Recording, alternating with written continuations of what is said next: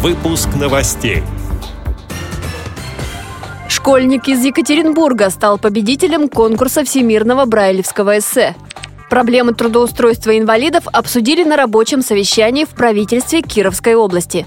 Специалисты Краснодарской краевой организации ВОЗ приняли участие в семинаре по вопросам доступной среды. В культурно-спортивном реабилитационном центре Перми завершилась выставка поделок из природного материала. Далее об этом подробнее в студии Анастасия Худякова. Здравствуйте! Объявлены итоги конкурса Всемирного Брайлевского эссе. Среди победителей 13-летний Олег Суворин из Екатеринбурга. У него второе место в юниорской категории, сообщает пресс-служба ВОЗ. В своей работе школьник сравнивает Брайля с электричеством. Олег Суворин учится в седьмом классе специальной школы-интерната.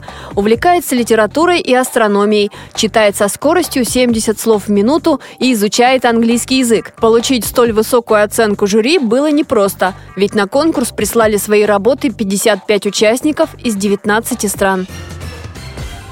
Проблемы трудоустройства инвалидов обсудили на рабочем совещании в правительстве Кировской области.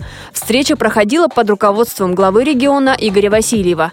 Представлявший на совещании Всероссийское общество слепых генеральный директор предприятия «Прожектор» Виктор Быданов качестве мер, способствующих занятости инвалидов, предложил правительству Кировской области рассмотреть возможность снижения налоговой нагрузки, возмещения коммунальных затрат, размещения госзаказов для нужд области и города на предприятиях инвалидов. Также он обратился к руководителям Вятской торгово-промышленной палаты и Кировского союза промышленников и предпринимателей, представляющих бизнес-сообщество региона, с предложением об оказании услуг их предприятиям, сообщает пресс-служба ВОЗ.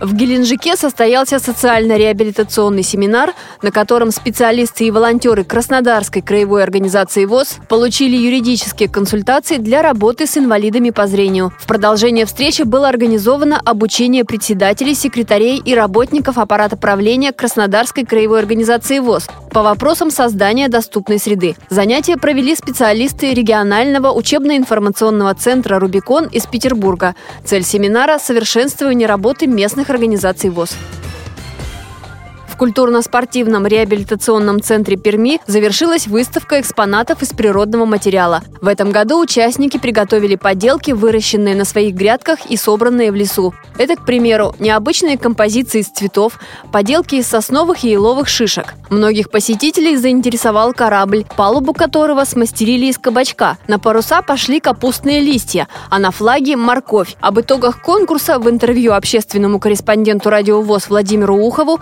рассказал рассказала сотрудник Пермского культурно-спортивного реабилитационного центра Виктория Шакирова.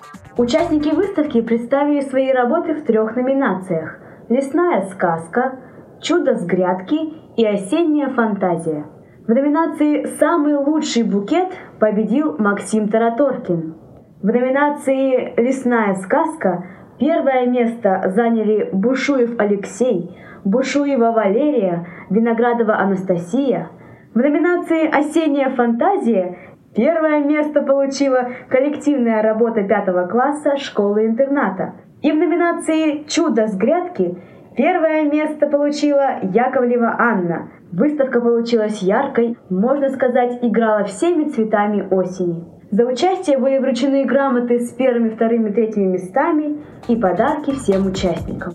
Эти и другие новости вы можете найти на сайте Радио ВОЗ. Мы будем рады рассказать о событиях в вашем регионе. Пишите нам по адресу новости собака ру. Всего доброго и до встречи!